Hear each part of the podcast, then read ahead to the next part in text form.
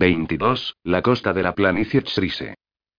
Maté a mi amigo, Orpu de yo, le dijo Manmut a William Shakespeare. Los dos caminaban por los barrios situados a orillas del Támesis. Manmut sabía que estaban a finales del verano de 1592, aunque no sabía cómo lo sabía.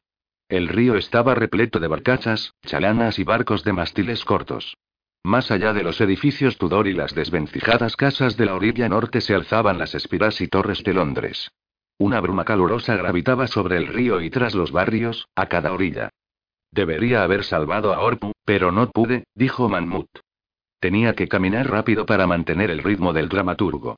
Shakespeare era un hombre fornido, de veintitantos años, habla suave, vestido de manera más digna de lo que Manmut habría esperado de un actor y autor teatral. El rostro del joven era un óvalo afilado, con entradas ya acusadas, patillas, un poco de barba y un fino bigote como si Shakespeare estuviera experimentando con una barba más permanente. Su cabello era castaño, sus ojos de un verde grisáceo, y llevaba un jubón negro del que sobresalían los holgados y suaves cuellos de una camisa blanca y unos cordones blancos que colgaban. Un pequeño arete de oro pendía de la oreja izquierda del escritor. Manmouth quería hacerle a Shakespeare un millar de preguntas. ¿Qué estaba escribiendo? ¿Cómo era la vida en esta ciudad que pronto sería asolada por la peste? ¿Cuál era la estructura oculta de los sonetos? Pero de lo único que podía hablar era de Orpu. Intenté salvarlo, explicó Manmut. El reactor de la Dama Oscura se desconectó y luego las baterías murieron a menos de 5 kilómetros de la costa. Intenté encontrar un hueco en alguna de las muchas cuevas que hay a lo largo de los acantilados, un lugar donde pudiéramos esconder el submarino. ¿La Dama Oscura? preguntó Shakespeare. ¿Ese es el nombre de vuestro navío? Sí. Continuad, os lo ruego. Orpu y yo estuvimos hablando sobre las caras de piedra, dijo Manmut. Era de noche, nos acercábamos a la costa de noche, a cubierto de la oscuridad, pero yo usaba el visor nocturno y le describía las caras. Él estaba todavía vivo. La nave proporcionaba suficiente O2 para él. ¿O2? Aire, explicó Manmut. Como digo, le estaba describiendo las grandes cabezas de piedra, grandes cabezas de piedra. ¿Estatuas? Monolitos de unos 20 metros de altura, dijo Manmut. ¿Reconocisteis el rostro de la estatua? ¿Era algún conocido vuestro, o quizás un rey o un conquistador famoso? Estaba demasiado lejos para que viera muchos detalles de las caras, dijo Manmut. Habían llegado a un amplio puente de muchos arcos cubiertos de edificios de dos plantas. Un pasaje de unos cuatro metros de ancho corría bajo las estructuras, como una carretera a través de un túnel, y en aquel momento un abigarrado puñado de peatones esquivaba un rebaño de ovejas que alguien conducía a la ciudad. A lo largo de ese camino había cabezas humanas clavadas en picas, algunas secas y momificadas, otras simples cráneos con algún mechón de pelo o jirones de carne podrida, otras tan sorprendentemente frescas que conservaban color en las mejillas o los labios. ¿Qué es todo esto? Preguntó Manmut. Sus partes orgánicas sintieron náuseas. El puente de Londres, dijo Shakespeare. Decidme qué le sucedió a vuestro amigo. Cansado de mirar hacia arriba para ver al dramaturgo, Manmut se subió a un muro de piedra que servía de balustrada. Pudo ver una impresionante torre al este, y supuso que era la de Ricardo III. Sabiendo que estaba soñando o muriendo por falta de aire, Manmut no quiso que aquel sueño terminara antes de hacerle a Shakespeare una preguntita o dos. ¿Habéis empezado ya a escribir vuestros sonetos, maese Shakespeare? El dramaturgo sonrió y contempló el apestoso Támesis, luego se volvió a mirar la hedionda ciudad. Había detritos por todas partes, y cadáveres de caballos muertos y ganado pudriéndose en los charcos de barro. Mientras un salvaje efluvio de sanguinolentas vísceras de pollo flotaban en los canales al descubierto y giraban en las aguas estancadas. Manmut casi había desconectado sus sensores olfativos. No entendía cómo aquel humano con su nariz completa podía soportarlo. ¿Cómo sabéis que estoy experimentando con el soneto? preguntó Shakespeare. Manmut imitó un encogimiento de hombros humano. Una suposición. ¿Así que los habéis iniciado? He considerado jugar con la forma, admitió el dramaturgo. ¿Y quién es el joven de los sonetos? preguntó Manmut, casi sin aliento por la expectativa de desentrañar ese antiguo misterio. ¿Es Henry Urio Pesley, el conde de Southampton? Shakespeare parpadeó sorprendido y miró con atención al Moravec. Parecéis seguirme muy de cerca en esos asuntos, pequeño Calibán. Manmuta sintió. Entonces es William Tesley el joven de los sonetos. Su Alteza cumplirá 19 años este octubre y el bozo de su labio superior, se dice, se ha convertido en pelo, dijo el dramaturgo. No es precisamente un joven. William Herbert, entonces, sugirió Manmouth. Solo tiene 12 años y se convertirá en el tercer conde de Pembroke dentro de nueve. ¿Conocéis las fechas de futuros ascensos y sucesiones? Dijo Shakespeare con tono de ironía. ¿Sabe Maese Caliban navegar el mar del tiempo además de este océano de Marte del que habla? Manmouth estaba demasiado entusiasmado con la resolución de aquel enigma para responder a eso. Le dedicaréis el gran folio de 1623 a William Herbert y su hermano, y cuando vuestros sonetos se publiquen, los dedicaréis al señor W. H. Shakespeare miró al Moravet como si fuera un sueño producido por la fiebre. Manmouth quiso decir: No, vos sois el sueño de un cerebro moribundo, maese Shakespeare. No yo. En voz alta, dijo. Es que me parece interesante que tuvierais a un hombre joven o a un muchacho por amante. La reacción del poeta sorprendió a Manmouth. Shakespeare se dio la vuelta, desenvainó una daga de su cinturón, y la colocó sobre la unidad de cabeza del Moravec. ¿Tenéis un ojo, pequeño Calibán, donde pueda enterrar mi hoja? Cuidando de no bajar su permicarni hasta la punta de la hoja, Manmouth negó ligeramente con la cabeza. Os pido disculpas, dijo. Soy extraño en vuestra ciudad, en vuestro país, y desconozco vuestras costumbres.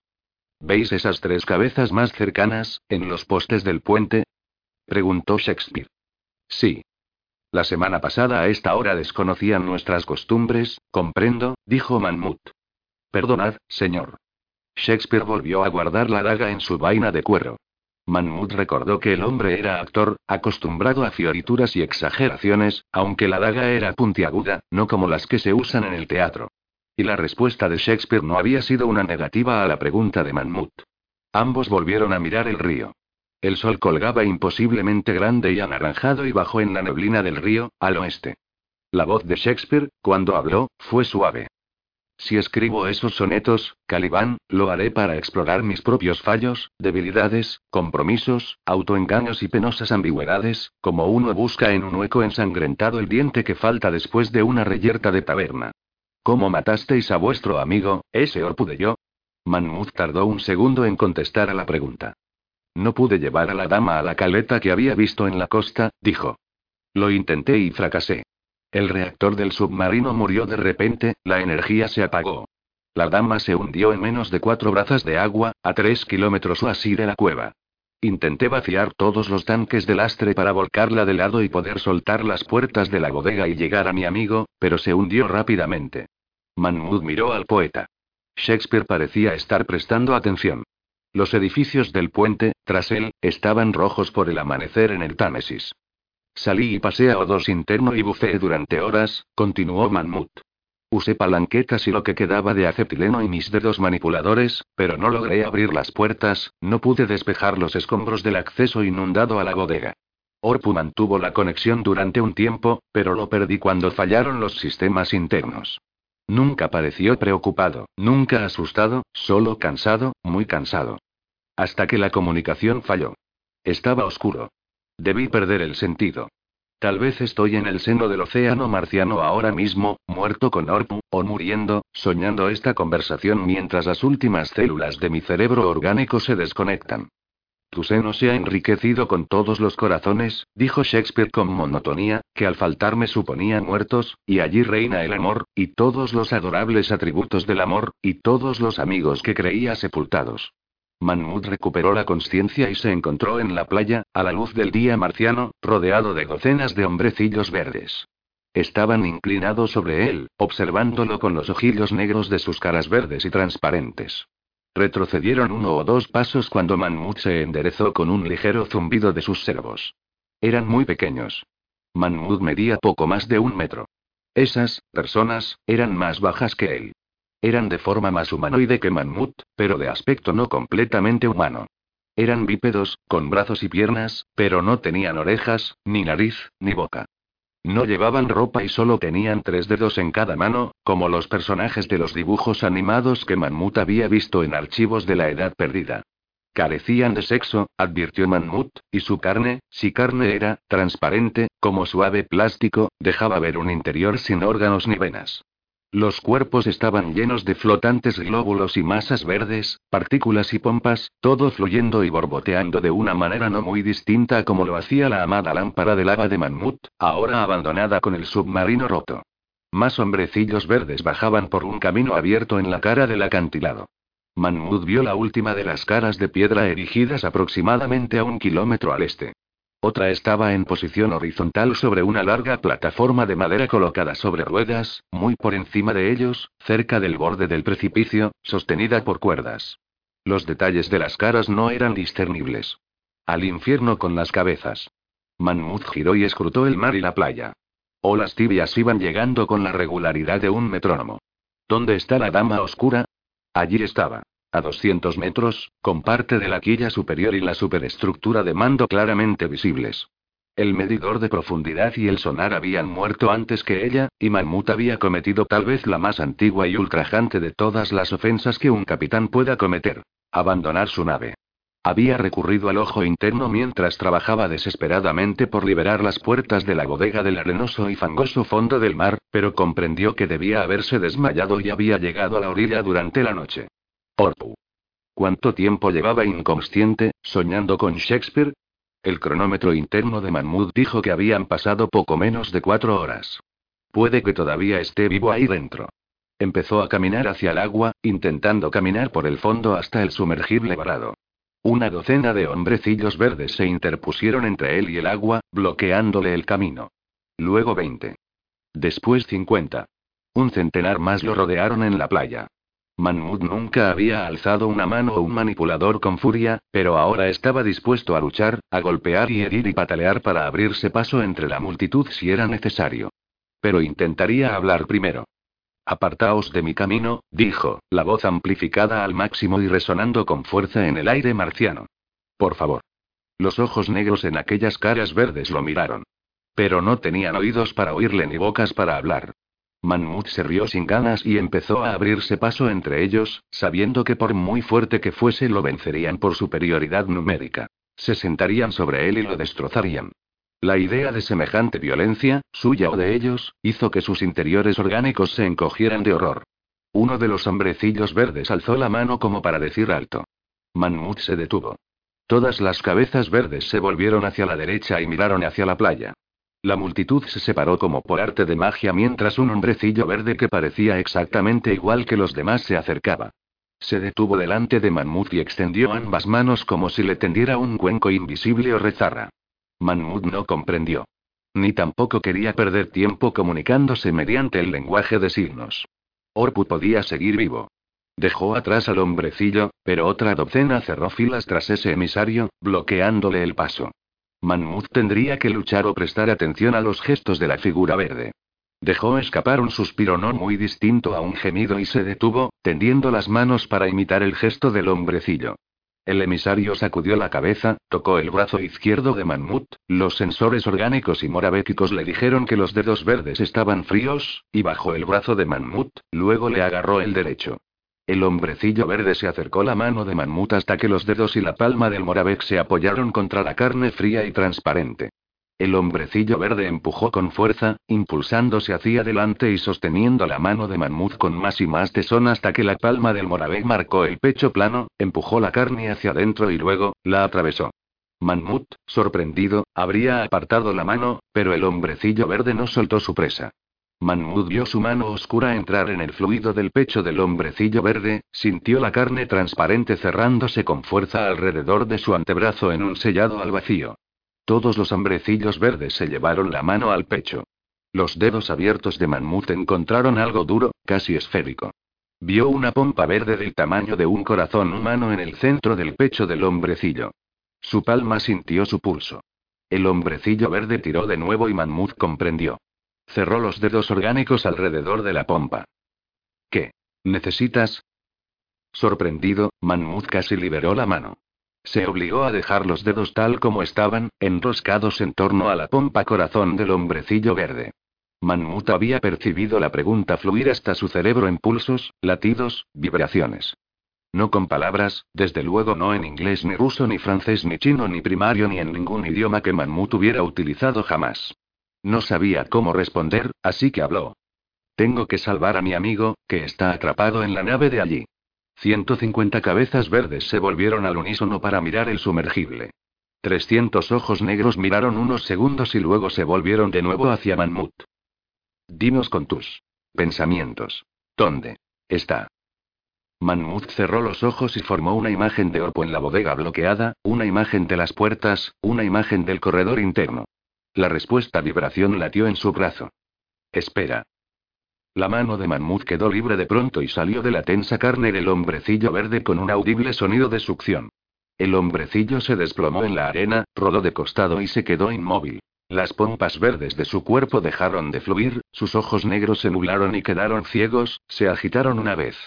Y se quedaron quietos. Los ciento cuarenta y tantos hombrecillos restantes se volvieron y se dedicaron a la tarea de salvar a Orpu. Manmut se desplomó en la arena junto a lo que era claramente el cadáver sin vida del emisario. Madre de Dios, pensó el Moravec. Comunicarse los mata. Más hombrecillos verdes siguieron bajando el empinado sendero desde el acantilado. 200.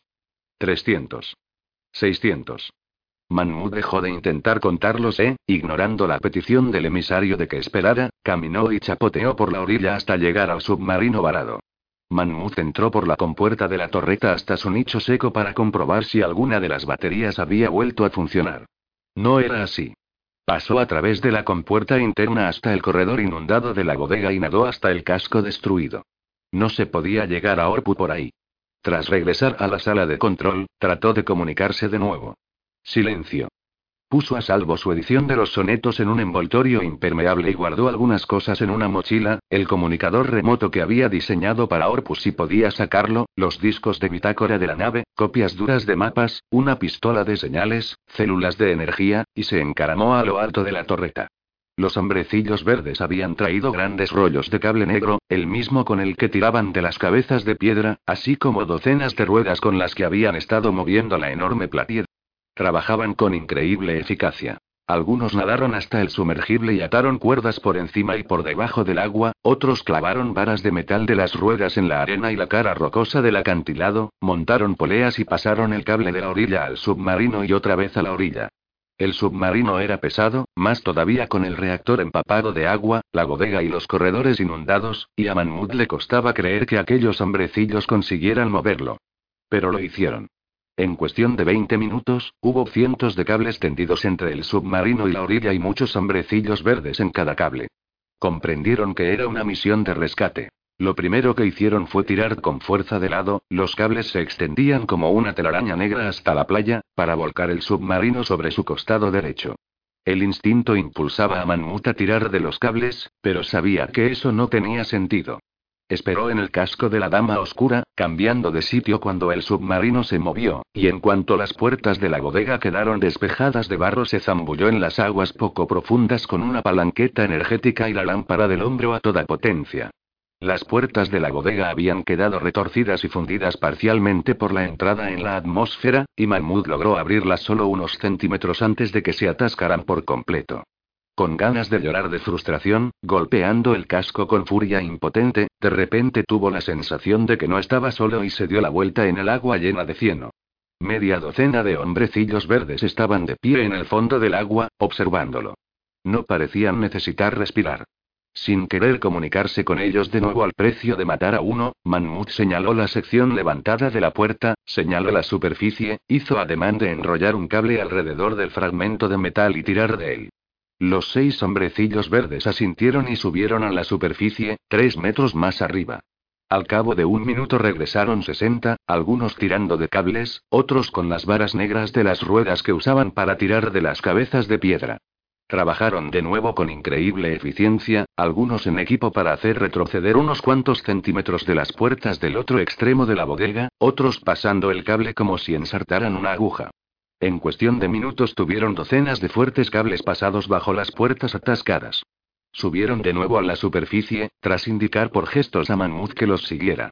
De nuevo Manmut respiró aire, sintió la luz del sol en su polímero y su piel y se plantó en el casco de la dama oscura mientras cientos de hombrecillos verdes tiraban y tiraban de los cables sirviéndose del sistema de poleas instalado en el acantilado.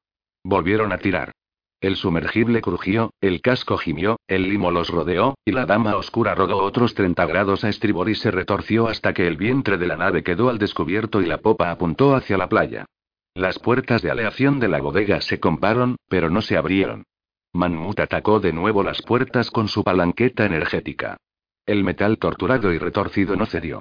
Su soplete de acetileno se quedó sin nodos y sin energía. Los hombrecillos verdes lo apartaron amablemente de su infructuosa labor. Manmut se soltó y se dejó resbalar hacia la bodega de nuevo, dispuesto a tirar de las puertas retorcidas y atascadas hasta que sus propias células de energía murieran, pero entonces vio que los HV no habían acabado su trabajo.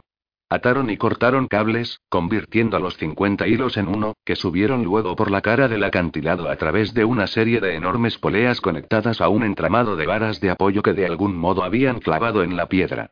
Finalmente, llevaron el cable hasta la enorme cabeza de piedra y envolvieron los extremos en torno al cuello de la figura unas cuantas veces antes de terminar de atarlo. Cinco de los hombrecillos verdes se acercaron y empujaron a Manmut al agua, apartándolo del submarino. Manmut no podía creer lo que estaba viendo. Había dado por supuesto que las grandes cabezas de piedra eran sagradas para los hombrecillos verdes, y que su trabajo de arrastrarlas y colocarlas a lo largo de la costa era una exigencia imperativa religiosa o psicológica a la que dedicaban todo su tiempo, energía y devoción, puesto que las cabezas de piedra eran única prioridad. Evidentemente estaba equivocado. Cientos de figuras verdes movieron la cabeza en su plataforma hasta darle la vuelta, se pusieron detrás, empujaron y la tiraron por el acantilado. La cabeza de piedra, de cara al acantilado ahora, cayó 60 metros, golpeó las rocas de la base del acantilado y se partió en una docena de trozos. Pero el cable corrió en las poleas, las varas saltaron de la piedra, y los extremos atados arrancaron las puertas de la bodega de carga y las hicieron volar 50 metros antes de llevarse el metal retorcido acantilado arriba y luego de nuevo abajo.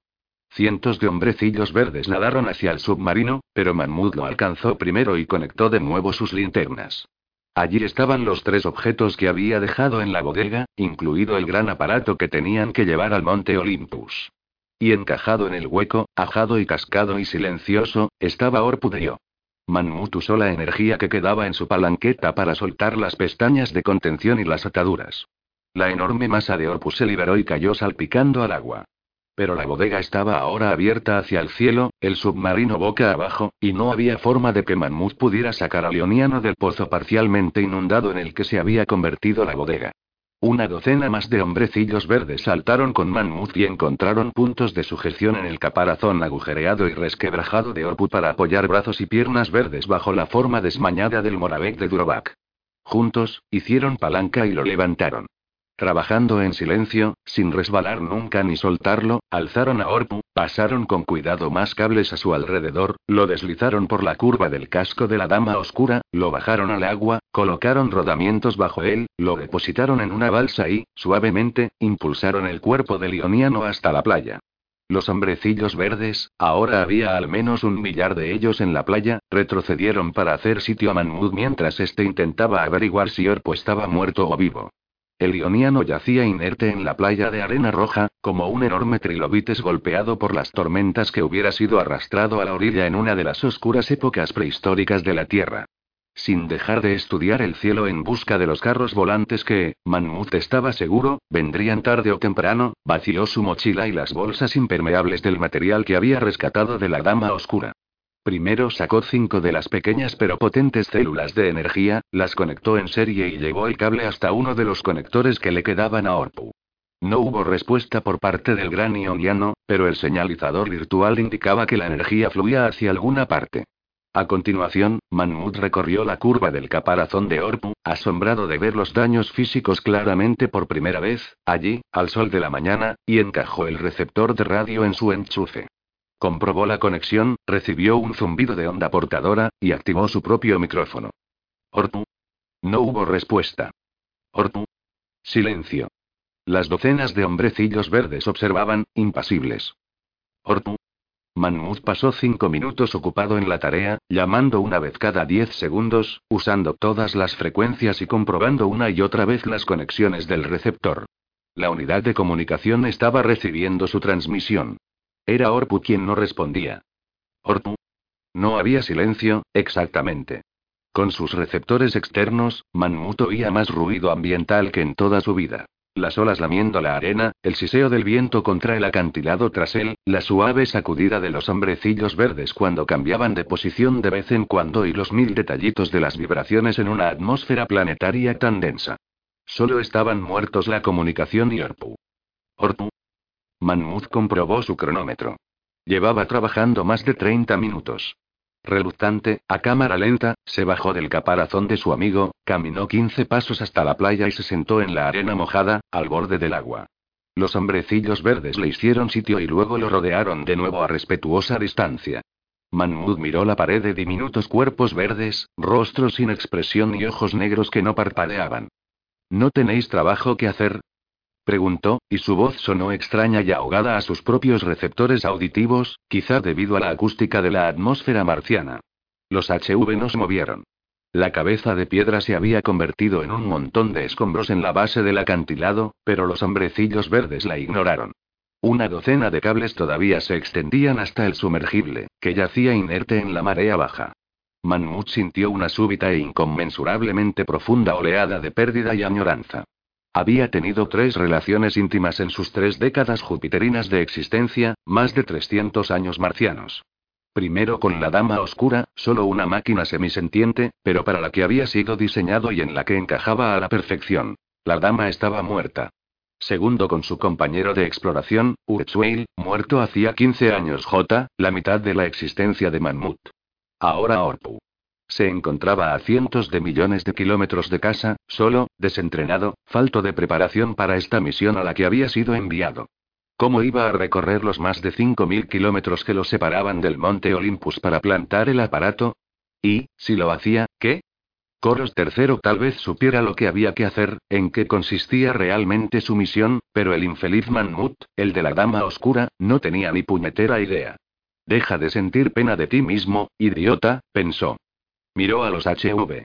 Tenían que ser imaginaciones, pero parecían abatidos, incluso tristes. ¿No habían llorado la muerte de uno de los suyos? ¿Cómo podían emocionarse por el fin de un Moravec, una máquina sentiente cuya existencia nunca habían imaginado? Manmut sabía que tendría que comunicarse de nuevo con los hombrecillos verdes, pero odiaba la idea de meter la mano en el pecho de una de las criaturas, de matarlas a través de la comunicación. No, no lo haría hasta que fuera imperioso hacerlo. Se puso en pie, regresó junto al cadáver de Orpu y empezó a desconectar las células de energía. Eh, dijo Orpu en la banda de comunicación. Todavía estoy comiendo. Manmut se sobresaltó tanto que cayó hacia atrás en la arena. Jesús, estás vivo. Tanto como podamos estar vivos los Moravex. Maldito seas, dijo Manmut, con ganas de reír y llorar, pero sobre todo de golpear al grande y ajado cangrejo. ¿Por qué no me respondiste cuando te llamé, y te llamé y te volví a llamar? ¿Qué querías? Dijo Orpu. Estaba en hibernación. Llego así desde que el aire y la energía de la dama oscura se agotaron. ¿Esperabas que hablara contigo mientras estaba en hibernación? ¿Qué mierda es eso de la hibernación? Dijo Manmut, caminando alrededor de Orpu. Nunca había oído que los Moravex entrarán en hibernación. ¿Los Vex de Europa no lo hacéis? Preguntó Orpu. Obviamente, no. Bueno, ¿qué puedo decir? Al trabajar solos en el toro de radiación de Yo, o en cualquier lugar del espacio jupiterino, los Moravex de Durovac a veces nos topamos con situaciones que nos obligan a desconectarlo todo un tiempo hasta que alguien pueda llegar a repararnos y recargarnos. Pasa. No muy a menudo, pero pasa. ¿Cuánto tiempo podrías haber permanecido en esta hibernación? Preguntó Manmut, su furia convertida en algo parecido al mareo. No mucho, dijo Orpu. Unas 500 horas. Manmut extendió los dedos a través de sus sensores manipuladores, agarró una piedra, y golpeó el caparazón de Orpu. ¿Has oído algo? preguntó el ioniano. Manmut suspiró, se sentó en la arena cerca del extremo de Orpu que solía albergar sus ojos y empezó a describir su situación actual. Orpu convenció a Manmut de que tendrían que comunicarse otra vez con los HV mediante un intérprete. A no le repugnaba la idea de causar la muerte a uno de los hombrecillos verdes tanto como a Manmut, sobre todo puesto que los HV los habían rescatado, pero argumentó que la misión dependía de que se comunicaran rápido. Manmut había intentado hablarles de nuevo, había probado el lenguaje de signos, había intentado dibujar en la arena el mapa de la costa donde estaban y el del volcán al que tenían que llegar, incluso había intentado usar la versión de tonos de un idioma extranjero gritando. Los HV lo miraban muy tranquilos, pero no respondían. Finalmente, un hombrecillo verde tomó la iniciativa. Avanzó un paso, tomó la mano de Manmut y se la acercó al pecho. ¿Debo hacerlo? Le preguntó Manmut a Orpu a través del comunicador. Tienes que hacerlo. Manmut dio un respingo mientras su mano atravesaba la carne que cedía, cuando sus dedos rodeaban y luego hacían lo que solo podía ser un corazón verde y latiente en el fluido cálido y pegajoso del cuerpo del hombrecillo. ¿Cómo? ¿Podemos ayudaros? Manmut quería hacer un centenar de preguntas, pero Orpu le ayudó a establecer un orden de prioridades. El submarino, dijo Orpu. Tenemos que ocultarlo de la vista antes de que llegue un carro volador. Con una combinación de lenguaje e imágenes, Manmut comunicó la idea de trasladar el sumergible un kilómetro al oeste, a la cueva oceánica del acantilado que asomaba al mar desde tierra firme. Sí. Docenas de hombrecillos verdes empezaron a trabajar mientras Manmut se quedaba allí, la mano hundida en el pecho del traductor. Empezaron a hundir varas en la tierra, a pasar más cables hasta la dama oscura y a tirar de poleas. El traductor esperó con la mano de Manmut cerrada en torno a su corazón. Quiero preguntarle por las cabezas de piedra, dijo Manmut a través del comunicador. Preguntarle quiénes son, por qué están haciendo esto. No hasta que encontremos un modo de llegar al Olympus, insistió Orpu. Manmut suspiró y comunicó la petición de ayuda para llegar al gran volcán. Transmitió imágenes del monte Olympus tal como lo había visto desde la órbita y preguntó si había algún modo de que los HV pudieran hacerlos viajar por tierra a través de las montañas de Tempeterra, o al este a lo largo de la costa del Tetis durante más de 4.000 kilómetros, y luego al sur a lo largo de la costa de Alba Patera hasta el monte Olympus. Eso. No. Es. Posible. ¿Qué quiere decir? Preguntó Orpu cuando Manmut transmitió la respuesta. ¿Quiere decir que no es posible ayudarnos, o viajar al este a esa forma? Manmut había sentido algo parecido al alivio cuando el HV traductor declaró que su misión había terminado, pero de todas formas formuló la aclaración que solicitaba Orpu. No. Es. Posible. Que. Viajéis. Hasta. El. Este. En. Secreto. Porque. Los. Habitantes. Del. Olympus. Os. Verían. Y. Os. Matarían. Pregúntale si hay otro modo, dijo Orpu. A lo mejor podríamos seguir por tierra, por el valle Casey. No. Iréis. Al. Laberinto. Notis. En. Falucho. ¿Qué es un falucho? Preguntó Orpu cuando Manmut transmitió la respuesta. Suena a payaso italiano. Es un barco de vela latina, de dos mástiles, dijo Manmut, cuya formación en los negros fondos submarinos de Europa había incluido todo lo que podía descargarse sobre los líquidos mares de la Tierra. Solían recorrer el Mediterráneo hace milenios. Pregúntales cuándo podemos partir, envió Orpu. ¿Cuándo podemos partir? preguntó Manmut, sintiendo la pregunta como una vibración a través de sus dedos y un cosquilleo en la mente. La barcaza. De las piedras. Llega. Por. La. Mañana. El. Falucho. Vendrá. Con. Ella. Podréis. Partir. En. Él. Necesitaremos rescatar algunas otras cosas de nuestro sumergible, dijo Manmut. Envió las imágenes del aparato y las otras dos piezas de carga de la bodega, imaginó que las llevaban a la orilla y las transportaban a la cueva. Luego envió la imagen de los HV llevando a Orpu a la misma cueva. En respuesta, docenas de hombrecillos verdes empezaron a chapotear y nadar hacia la nave. Otros se acercaron a Orpu y empezaron a colocar los rodamientos en una plataforma del tamaño de Orpu. Creo que no podré seguir sujetando el corazón de este hombre más tiempo, le dijo Manmut a Orpu a través del comunicador. Es como agarrar un cable eléctrico. Suéltalo, entonces, dijo el ioniano. Pero, suéltalo. Manmut le dio las gracias al intérprete, les dio las gracias a todos, y soltó su presa. Igual que el primer intérprete, este hombrecillo verde cayó a la arena, se retorció, siseó, se secó y murió. Oh, Dios, susurró Manmut. Se apoyó contra el caparazón de Orpu. Los hombrecillos verdes estaban ya levantando la masa del ioniano, colocando ruedas bajo él. ¿Qué están haciendo? Manmut describió el cadáver del intérprete y el trabajo que hacían a su alrededor, los preparativos para transportar a Orpu y el aparato y otros objetos que ya habían sacado de la nave, los cables que sujetaban el submarino, los cientos de HV que tiraban de ellos desde la orilla arrastrando ya la dama oscura hacia el oeste, hacia la cueva donde estaría a salvo de las miradas del cielo. Iré contigo a la cueva, dijo Manmut, sombrío.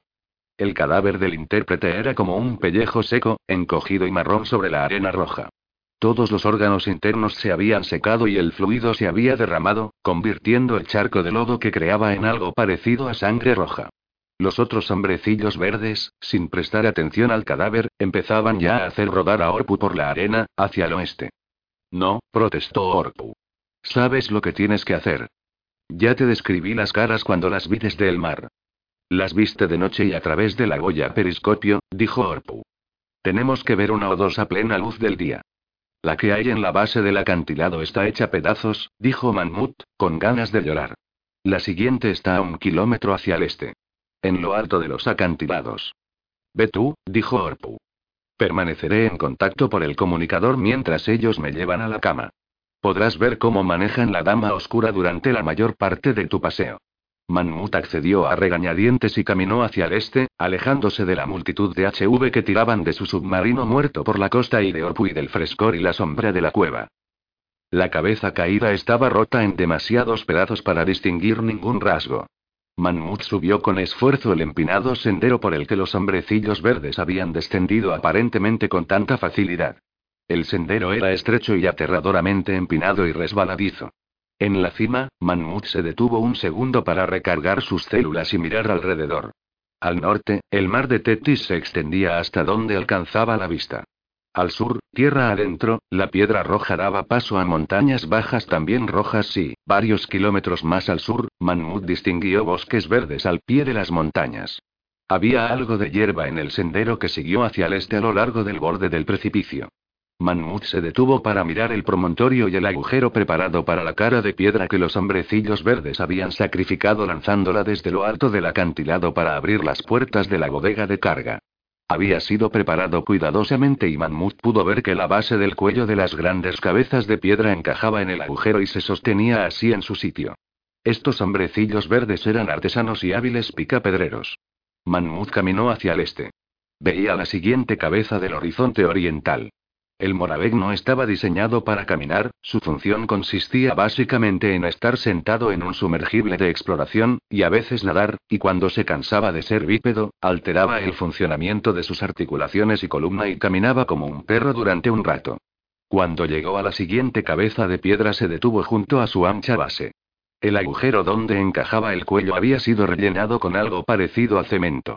Miró el sendero que los rodamientos y miles de HV habían creado a lo largo de la cima del acantilado, y al oeste, donde la multitud verde había tirado del submarino y empujado a Orpu ya casi hasta la cueva. Has llegado. Dijo la voz de Orpu. Sí. Estoy apoyado contra ella. ¿Cómo es la cara? Es un mal ángulo desde abajo, dijo Manmut. Casi todo labios y barbilla y nariz. Llégate otra vez a la playa, estas caras están hechas para ser vistas desde el mar por algún motivo. Pero, empezó a decir Manmut, contemplando el empinado acantilado que caía al menos un centenar de metros hasta la arena. Había un leve sendero en las rocas cubiertas de hierba, igual que en el otro lado. Si me rompo el cuello tratando de bajar, envió, será por tu culpa. Entendido, dijo Orpu. Percibo la vibración mientras me mueven, pero no tengo ni idea de cuánto nos falta para llegar a la cueva. Puedes verlo tú. Manmut amplificó su visión mientras miraba hacia el oeste. Estáis a solo un par de cientos de metros de la entrada, dijo, voy a bajar. ¿Estás seguro de que quieres que compruebe también la siguiente cabeza? Es otro kilómetro y todas las cabezas parecían iguales desde la órbita. Creo que deberíamos comprobarlo, dijo Orpu. Dijo el Beth sin patas, murmuró Manmut. Empezó el largo y empinado descenso hasta la playa. Se alejó cuanto pudo, retrocediendo hasta que las olas le lamieron las patas. El rostro era absolutamente identificable. Sin decir nada, caminó otro kilómetro hasta el este por el borde del agua. La siguiente cara era idéntica a la primera. Orgullosa, imperiosa, imponente, su rostro contemplaba ferozmente el mar, la piedra esculpida representaba el rostro de un anciano, con la coronilla casi calva pero con melena que caía a cada lado del arrugado rostro, los ojos pequeños bajo cejas duras y de curva descendente, arrugas en las comisuras, pómulos altos tallados en la piedra, una barbilla pequeña pero firme, labios finos convertidos en una mueca y el mismo semblante severo. Es un viejo, dijo Manmouth por el comunicador. Definitivamente, un varón humano mayor, pero no lo reconozco por los bancos de datos de historia. Solo hubo estática durante unos segundos. Fascinante, dijo Orpu. ¿Por qué se merecería un viejo de la Tierra miles de estas cabezas de piedra en la costa marciana? No tengo ni idea, dijo Manmut. ¿Es uno de los que iban en el carro? preguntó Orpu. ¿Parece un dios? Un dios griego no, respondió Manmut. Más parece un viejo poderoso pero dispéptico. ¿Puedo volver ya, antes de que uno de esos tipos con toga y barba gris venga en su carro volador y me vea aquí de pie mirando embobado como un turista? Sí, dijo Orpu. Creo que deberías volver. 23. Bosque de pinos gigantes de Texas. Odiseo no contó la historia de sus viajes aquella mañana durante el desayuno en la burbuja verde situada en lo alto de la puerta dorada en Machu Picchu. Nadie se acordó de preguntárselo. Ada todos le parecieron preocupados, y no tardó en darse cuenta de por qué. Ada estaba cansada porque había dormido poco, pero había pasado la noche más maravillosa de su vida con Arman. Había tenido sexo antes, ¿qué mujer de su edad no lo había tenido? Pero nunca hasta entonces había hecho el amor. Arman había estado exquisitamente tierno y a la vez ansiosamente insistente, atento a sus necesidades y respuestas pero no controlado por ellas, sensible pero firme. Durmieron un poco, enroscados juntos en la estrecha cama contra la pared de cristal curvo, pero despertaron a menudo, sus cuerpos renovaron el acto del amor antes de que sus mentes estuvieran plenamente despiertas. Cuando el sol se alzó sobre la torre situada al este de Machu Picchu, Ada se sentía una persona distinta. No, no era eso, advirtió, se sentía una persona más grande, más plena, más conectada. Ada pensó que Ana también actuaba de una forma extraña esa mañana. Arrebolada, hiperalerta, atenta a todos los comentarios del hombre que se hacía llamar Odiseo y miraba a Ada de vez en cuando y luego apartaba los ojos, un poco ruborizada. Dios mío, comprendió Ada justo cuando terminaban el desayuno y estaban listos para partir, para volar juntos hasta Ardishol, al norte. Ana se ha acostado con Odiseo. Durante un minuto, a Ada no le costó creerlo. Nunca desde que eran amigas le había comentado a que hubiera estado con un hombre ni nada sobre asuntos sexuales, pero vio las miradas que Ana dirigía al hombre de la barba y las señales físicas. La joven estaba sentada frente a Odiseo, pero su cuerpo reaccionaba todavía a cada movimiento del hombre, las manos nerviosas, inclinándose hacia adelante, y Ada se dijo que había sido una noche entretenida en los domis de la Puerta Dorada. Daeman y Sabi contrastaban claramente. El joven no estaba de mejor humor que la noche anterior. Ladraba preguntas sobre la cuenca mediterránea, ansioso por iniciar su aventura con Arman y Sabi, pero obviamente nervioso por ello. Sabi parecía retraída, casi apenada y con prisa por partir. Arman estaba silencioso y, le pareció a Ada, todavía concentrado en ella, aunque no ajeno a los demás. Ella captó su mirada una o dos veces y algo cálido se movió en su pecho cuando le sonrió. Una vez puso la mano en la parte externa de su pierna, bajo la mesa, y la palmeó dos veces. Entonces, ¿cuál es el plan? Preguntó Daeman mientras terminaban el desayuno de croissants calientes. Ada había visto con sorpresa cómo Sabi horneaba el pan el día antes, y mantequilla y bayas y zumo de frutas recién exprimidas y rico café. El plan es llevar volando a Odiseo, Ana y Ada a ya se hace tarde si queremos llegar antes de que oscurezca, y luego que tú, Arman y yo vayamos a la cuenca mediterránea, contestó Sabi. ¿Sigues dispuesto a participar en esta expedición? Daemanur, Sigo dispuesto. A no se lo parecía. Le parecía cansado o resacoso o ambas cosas. Entonces guardemos los bártulos y movamos el culo, dijo la anciana. Partieron en el mismo Sony en el que habían venido, aunque Ana le dijo a Ada que había otras máquinas voladoras en una de las salas adjuntas a la torre sur del puente. El pequeño Sony tenía un número sorprendente de compartimentos en la parte trasera, para la mochila de Sabi y sus otras cosas, pero era Odiseo quien llevaba más equipaje. Una espada corta en una vaina, su escudo, mudas de ropa y las dos lanzas que había empleado para cazar las aves terroríficas. Sabi se tendió en la depresión central delantera, manejando los brillantes controles virtuales, con Ada a su izquierda y Arman a la derecha. Daeman, Odiseo y Ana ocuparon las tres concavidades posteriores, y Ada miró hacia atrás una vez y vio a su amiga de la mano del hombre de la barba. Volaron hacia el este sobre las altas montañas y luego descendieron y viraron de nuevo hacia el norte sobrevolando una densa jungla y un río ancho y marrón que Sabí dijo que se llamaba Amazonas. La jungla en sí era un sólido dosel de bosque tropical roto solo aquí y allá por unas cuantas pirámides de cristal azul cuyas cimas tenían 300 metros de altura y se internaban en las nubes bajas portadoras de lluvia. Sabina les dijo que eran esas pirámides y los demás parecían demasiado cansados o sumidos en sus propios pensamientos para preguntar. Media hora después de que la última de las pirámides desapareciera tras ellos, Sabía hizo virar el Sony hacia la izquierda y volaron rumbo oeste-noroeste a través de altas montañas. El aire era tan ligero y frío que la burbuja del campo de fuerza tuvo que reforzarse a la aparente baja altura de 30 metros sobre el terreno, y el aire de la burbuja se presurizó de nuevo con un contenido de oxígeno más alto. ¿No nos estamos desviando? preguntó Arman después del largo silencio. Sabía sintió. He tenido que dar un amplio rodeo para esquivar los monolitos Zorín, que se extienden por la costa de lo que solía ser Perú, Ecuador y Colombia, dijo. Algunos de ellos siguen armados y en automático. ¿Qué son los monolitos Zorin? preguntó Ana. Nada por lo que tengamos que preocuparnos hoy, dijo Sami. ¿A qué velocidad viajamos? preguntó Ada. Despacio, respondió Sabi. Miró la pantalla virtual que rodeaba sus manos y muñecas. A unos 500 kilómetros por hora, ahora mismo. Ada trató de imaginar esa velocidad. No pudo. Nunca había viajado en nada más rápido que un droshky tirado por Boinix antes de su primer viaje en aquel Sonie, y no tenía ni idea de a qué velocidad iba un droshky. Probablemente no a 500 kilómetros por hora. Desde luego. Las montañas y las cordilleras pasaban de largo mucho más rápido que el paisaje familiar en el trayecto en droshky o carruaje entre el Fax Portal y Ardis Hall. Volaron durante otra hora. En un momento dado, Ana dijo: me está empezando a doler el cuello de tanto mirar por encima del borde del Sonie, y la burbuja es demasiado baja para que me siente. Ojalá, gritó. Ada, Daeman y Arman dejaron escapar chillidos similares. Sabía había movido la mano por el panel de control virtual y el sólido Sonie bajo ellos simplemente había desaparecido. En los breves segundos transcurridos antes de que Ada cerrara los ojos con fuerza, vio a su alrededor a los seis humanos, su equipaje y las lanzas de Odiseo volando en mitad de la nada, aparentemente flotando en el vacío. Avísanos la próxima vez que vayas a hacer algo parecido, le dijo Arman a Sabi, temblando. La anciana murmuró algo. Ada pasó un minuto entero o dos tocando el frío metal de la cubierta que tenía delante, palpando la suave solidez como de cuero del contorno del asidero bajo sus piernas y su vientre y su pecho antes de atreverse a abrir otra vez los ojos.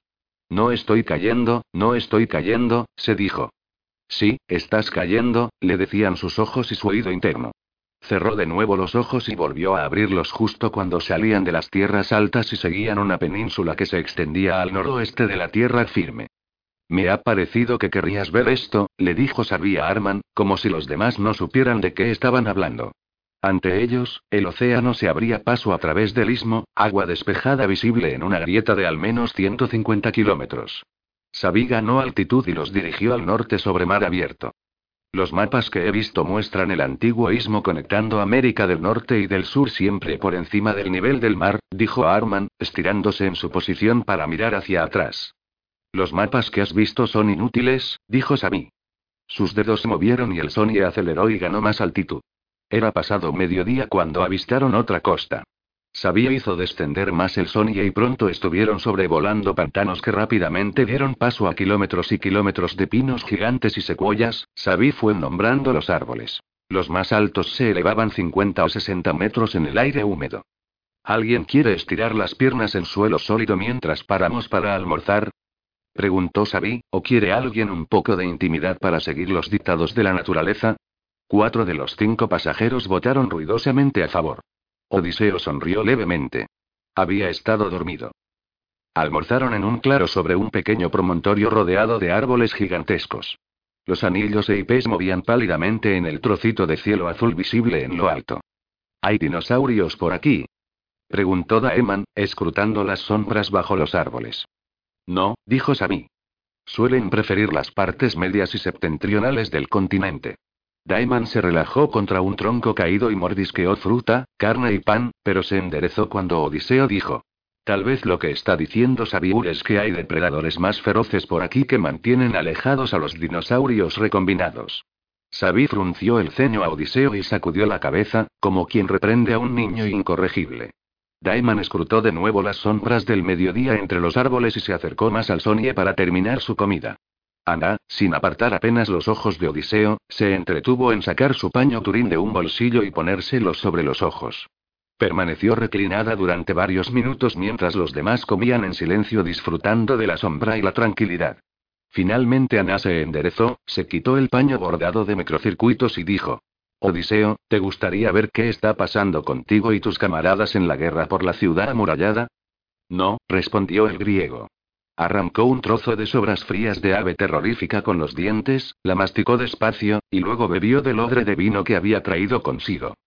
Zeus está furioso y ha desequilibrado la balanza en favor de los troyanos, liderados por Héctor, continuó Ana, ignorando la negativa de Odiseo. Han hecho retroceder a los griegos a través de sus defensas, el foso y las picas, y luchan alrededor de las naves negras. Parece que tu bando va a perder. Todos los grandes reyes, tú incluido, se han dado la vuelta y han echado a correr. Solo Néstor se quedó a luchar. Odiseo gruñó. Ese viejo cascarrabias. Se quedó porque le mataron el caballo. Ana miró a Ada y sonrió. Estaba claro que el objetivo de Ana era introducir a Odiseo en la conversación y era igualmente obvio que creía haberlo conseguido. Ada seguía sin creer que aquel hombre demasiado real, bronceado por el sol, arrugado, lleno de cicatrices, tan distinto de los varones renovados en la enfermería de su existencia, fuera la misma persona que el Odiseo del drama Turín. Como la mayoría de la gente inteligente que conocía, Ada creía que el paño Turín proporcionaba un entretenimiento virtual, escrito y grabado probablemente durante la Edad Perdida. ¿Recuerdas esa lucha junto a las naves negras? Instó Ana. Odiseo volvió a gruñir. Recuerdo el festín la noche antes a ese miserable día de perros. Llegaron 30 naves de la isla de Lemnos con vino, mil medidas, suficiente vino para ahogar a los ejércitos troyanos, si no hubiéramos tenido un uso mejor para él. Euneo, el hijo de Jasón, lo envió como regalo para los Atridas, Agamenón y Menelao, miró fijamente a Ana y los demás. El viaje de Jasón, esa sí que es una historia que merece la pena escuchar. Todos excepto Sabí miraron sin comprender al hombre del pecho desnudo. Jasón y sus argonautas, repitió Odiseo, mirando de rostro en rostro. Sin duda habréis oído esa historia. Sabí rompió el cohibido silencio. No han oído ninguna historia, hijo de Laertes. Nuestros humanos antiguos carecen de pasado, de mitos, de historias de ningún tipo, a excepción del paño Turín. Son tan perfectamente postletrados como tú y tus camaradas fuisteis preletrados. Nosotros no necesitábamos hacer marcas en la corteza o el pergamino o el barro para ser hombres recordados, gruñó Odiseo. La escritura se había ensayado antes de nosotros y fue abandonada por ser algo inútil. Ciertamente, dijo Sabí, seca. ¿Se alza menos recto un taburete analfabeto? Creo que fue Horacio quien lo dijo. Odiseo se la quedó mirando. ¿Nos hablarás de ese Jasón y sus, sus qué? Preguntó Ana, sonrojándose de una manera que convenció a Ada de que, en efecto, su amiga había dormido con Odiseo la noche anterior. Argonautas, dijo Odiseo lentamente, recalcando cada sílaba como si le hablara a una niña. Y no, no lo haré. Ada descubrió que su mirada se dirigía hacia Arman y que su mente regresaba a los recuerdos de la larga noche anterior. Quiso alejarse con Arman y hablar con él en privado sobre lo que habían compartido o, si eso fallaba, solo cerrar los ojos en el húmedo calor del claro moteado por el sol y dormir, quizá para soñar en su acto amoroso. O mejor aún, pensó Ada, mirando a Arman con ojos entornados, podríamos perdernos en la penumbra del bosque y volver a hacer el amor, en vez de soñar con ello. Pero Arman no parecía advertir sus miradas y obviamente tenía desconectado su receptor de telepatía amorosa. El amado de Ada parecía divertido e interesado por los comentarios de Odiseo.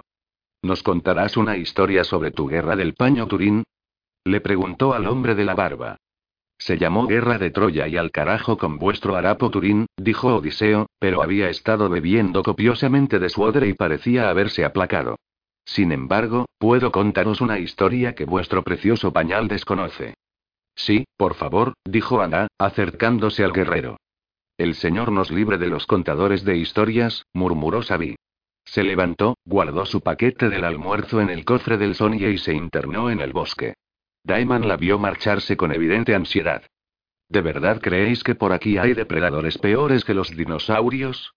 Le preguntó a nadie en concreto. Sabí sabe cuidar de sí misma, dijo Arman. Tiene esa arma. Pero si algo se la comiera, dijo Daeman, todavía contemplando el bosque, ¿quién pilotaría el Sonie? Calla, dijo Ana. Tocó la muñeca de Odiseo con sus dedos largos y morenos. Cuéntanos la historia que el paño Turín no conoce. Por favor. Odiseo frunció el ceño, pero Ada y Arman asentían en apoyo de la petición de Ana, así que se limpió las migajas de pan de la barba y empezó. Esta experiencia no estaba y no aparecerá en vuestra historia del Arapo Turín. Los hechos que compartiré ahora con vosotros sucedieron después de la muerte de Héctor y París, pero antes de lo del caballo de madera. ¿París muere? interrumpió Daeman. ¿Héctor muere? preguntó Ana. ¿Caballo de madera? dijo Ada. Odiseo cerró los ojos, se pasó los dedos por su corta barba y dijo: ¿Puedo continuar sin ser interrumpido? Todos excepto la ausente sabía sintieron. Los acontecimientos que os describiré ahora sucedieron después de la muerte de Héctor y París, pero antes de lo del caballo de madera. Era cierto en aquellos días que, entre sus más premiados tesoros, la ciudad de Ilión poseía una imagen divina caída del cielo, vosotros lo llamaríais meteorito, pero era una piedra fundida y esculpida por el propio Zeus generaciones antes de nuestra guerra como signo de la aprobación del Padre de los dioses ante la fundación de la ciudad misma. Esta figura de piedra metálica se llamaba Palarión, porque tenía la forma de Palas, no Palas Atenea, como llamamos a nuestra diosa, sino Palas, la compañera de su juventud. Esta otra Palas, la palabra puede ser masculina o femenina, pero su significado se aproxima al de la palabra latina virago, virgen fuerte, había muerto en una lucha con Atenea. Y fue Ilio, a veces llamado Hilo, padre de Laomedonte, quien fue a su vez padre de Príamo, Titón, Lampo, Clitio y Cetaón, quien encontró la piedra estelar delante de su tienda una mañana y la reconoció por lo que era. Este antiguo Palarión, la fuente secreta de la riqueza y el poder de Ilión, tenía tres cúbitos de altura, llevaba una lanza en la mano derecha y una rueca y un uso en la izquierda, y se asociaba con la diosa de la muerte y el destino. Ilio y los otros antepasados de los actuales defensores de Troya habían ordenado hacer muchas réplicas del Palarión, de muchos tamaños diferentes, y ocultaron y guardaron estas falsas estatuas como sin duda hicieron con la auténtica, ya que todo el mundo sabía que la supervivencia de Ilión dependía de su posesión del Paladión.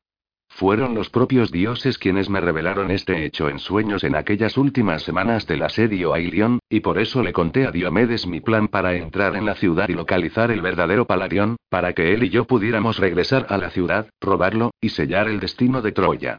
Primero, me disfracé con harapos de mendigo, e hice que mi propio criado me azotara con un látigo para desfigurarme así con heridas e hinchazones. Los ciudadanos de Ilion eran notables por su debilidad de estómago cuando se trataba de meter en cintura a sus criados. Tendían a malcriar a los esclavos más que a castigarlos, y ningún criado troyano que perteneciera a una buena familia podía salir con la ropa rota y heridas de látigo, así que razoné que los harapos y el hedor y, lo más importante, las marcas ensangrentadas del látigo harían que los ciudadanos se apartaran avergonzados al verme. Un disfraz perfecto para un espía, ¿no os parece? Me elegí a mí mismo para esta tarea porque era el más astuto y hábil de todos los aqueos y, también, porque había estado dentro de las murallas de Troya hacía más de diez años como jefe de una delegación que pretendía entablar negociaciones de paz para la liberación de Helena antes de que nuestras negras naves llegaran por la fuerza y empezara una guerra. Obviamente, esas negociaciones fracasaron, todos nosotros los auténticos argivos esperábamos que fracasaran, pues nos moríamos de ganas de luchar y estábamos ansiosos de botín, pero recordaba bien el trazado de la ciudad dentro de aquellas grandes murallas y puertas. En mi sueño, los dioses, probablemente Atenea, que favorecía mi causa más que los demás, me habían revelado que el Paladión y sus muchas réplicas estaban escondidos en algún lugar del Palacio Real de Príamo, pero no me dijeron dónde exactamente, ni cómo podría distinguir el verdadero Paladión de sus copias. Esperé hasta la hora más oscura de la noche, cuando las hogueras de las almenas están en su momento más bajo y los sentidos humanos son más débiles, y entonces usé gancho y cuerda para subir a las altas murallas. Maté a un guardia al hacerlo y escondí su cadáver bajo el forraje almacenado dentro de las murallas para la caballería tracia. Ilión era grande, la ciudad más grande del mundo, y tardé un tiempo en recorrer sus calles y callejones para llegar al palacio de Príamo. Dos veces los centinelas armados me dieron el alto, pero yo gruñí e hice gestos ahogados mientras gesticulaba sin sentido con mis brazos ensangrentados, y ellos me consideraron un esclavo idiota que había sido azotado por su estupidez, y me dejaron pasar. El palacio de Príamo era grande, tenía 50 dormitorios, uno para cada uno de los hijos de Príamo, y estaba bien guardado por los mejores miembros de las tropas de élite troyanas, con guardias en todas las puertas y ante cada ventana al nivel de la calle, y más guardias dentro de los patios y en las murallas del palacio. Ningún centinela adormilado me dejaría pasar, no importaba lo tarde que fuera o lo sangrientas que fueran mis heridas ni lo idiotas que fueran mis gruñidos, así que me dirigí al sur, a la casa de Elena, que también estaba bien protegida, pero algo menos después de que matara con mi cuchillo al segundo troyano de la noche y escondiera su cuerpo lo mejor que pude. Después de la muerte de París en un duelo de arqueros, Helena había sido entregada en matrimonio a otro de los hijos de Príamo, de Ífobo, a quien el pueblo de Ilión llamaba el derrotador del enemigo, pero a quien los aqueos nos referíamos en el campo como culo de buey. Pero su nuevo esposo no estaba en casa esa noche y Helena dormía sola. La desperté. No creo que hubiera matado a Helena si ella hubiera pedido ayuda. La conocía desde hacía muchos años, como invitado en la noble casa de Menelao y, antes de eso, como uno de los primeros pretendientes de Helena desde que estuvo en edad de ser elegida en matrimonio, aunque eso no fue más que una formalidad, pues yo estaba ya felizmente casado con Penélope incluso entonces. Fui yo quien aconsejó a Tindaero que hiciera jurar a los pretendientes que acatarían la decisión de Helena, lo que evitó un gran derramamiento de sangre por culpa de los perdedores y sus malos modales. Creo que Elena agradeció siempre ese consejo.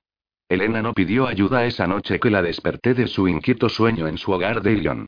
Me reconoció en el acto y me abrazó y me preguntó por la salud de su verdadero esposo, Menelao, y de su hija tan lejana. Le dije que todos estaban bien, aunque no le conté que, en ese momento de la guerra, Menelao había sido herido de gravedad dos veces en el campo de batalla y moderadamente media docena de veces, incluida una reciente flecha en el culo, y que estaba de un humor de perros. En cambio, le comuniqué cuánto la echaban de menos su marido y su hija y su familia en Esparta, y que deseaban que volviera bien. Elena se echó a reír entonces. Mi señor y marido Menelao me quiere muerta y tú lo sabes, Odiseo, dijo. Y estoy segura de que él mismo me matará cuando las grandes murallas y las puertas esteas de Ilión caigan pronto, como profetizó el oráculo de Okenbeerri. Yo no conocía ese oráculo, Delfos y Palas Atenea son los únicos videntes del futuro que conozco, pero no pude contradecirla. Parecía probable que Menelao, en efecto, le cortara la garganta después de todos sus amargos años de deslealtad en los brazos y tálamos de sus enemigos. Pero no se lo dije. En cambio, le dije que intercedería ante Menelao, hijo de Atreo, para convencerlo de que le salvara la vida si Helena no me traicionaba esa noche y me ayudaba a encontrar una forma de entrar en el palacio de Príamo y me indicaba cómo elegir el verdadero paladión. No te traicionaría de todas formas, Odiseo, hijo de Laertes, fiel y sabio consejero, dijo Helena. Y me reveló cómo burlar las defensas del palacio y cómo distinguir al verdadero paladión cuando lo viera entre sus imitaciones. Pero era casi el amanecer. Demasiado tarde para completar mi misión esa noche. Así que salí y recorrí las calles y subí y bajé la muralla por las aberturas que había dejado al matar a los guardianes, y dormí hasta tarde al día siguiente, y me bañé, comí y bebí, e hice que Macaón, el hijo de Asclepio y el mejor médico del ejército, vendara mis heridas y aplicara un ungüento sanador. A la noche siguiente, sabiendo que necesitaría un aliado, ya que no podría luchar y cargar con la pesada piedra paladión al mismo tiempo, pedí a Diomedes que participara en mi plan. Juntos, en la hora más oscura de la noche, el hijo de Tideo y yo escalamos la muralla. Matamos a su centinela con una flecha certera. Luego recorrimos rápidamente las calles y callejones, sin disfraz ahora de esclavos azotados, sino matando eficaz y silenciosamente a todos los que nos desafiaban, y encontramos el camino hasta el palacio de Príamo a través de las cloacas ocultas que Elena me había indicado. A Diomedes, hombre orgulloso como tantos testarudos héroes de Argos, no le gustó chapotear por las cloacas, ni siquiera para asegurar la caída de Ilion. Gruñó y maldijo y se quejó y gimió y estaba de un humor de perros cuando añadimos al insulto la herida de tener que subir por un agujero de uno de los excusados de los soldados, en el sótano del palacio, donde estaban los tesoros de Príamo, en los barracones de su guardia de élite. Fuimos silenciosos, pero nuestro hedor nos precedía y tuvimos que matar a los primeros 20 guardias que encontramos en aquellos corredores. El vigésimo primero nos mostró cómo abrir las puertas de la cripta del tesoro sin disparar las alarmas ni las trampas, y luego Diomedes le cortó también la garganta.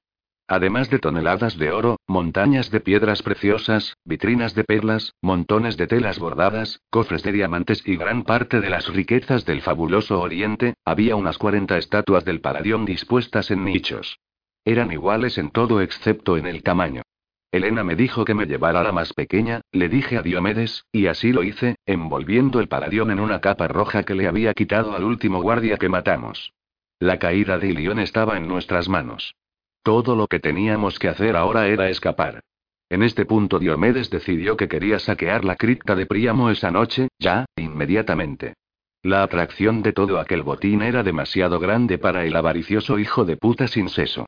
Diomedes habría cambiado diez años de nuestra sangre por un centenar de libras de oro. Yo, lo disuadí.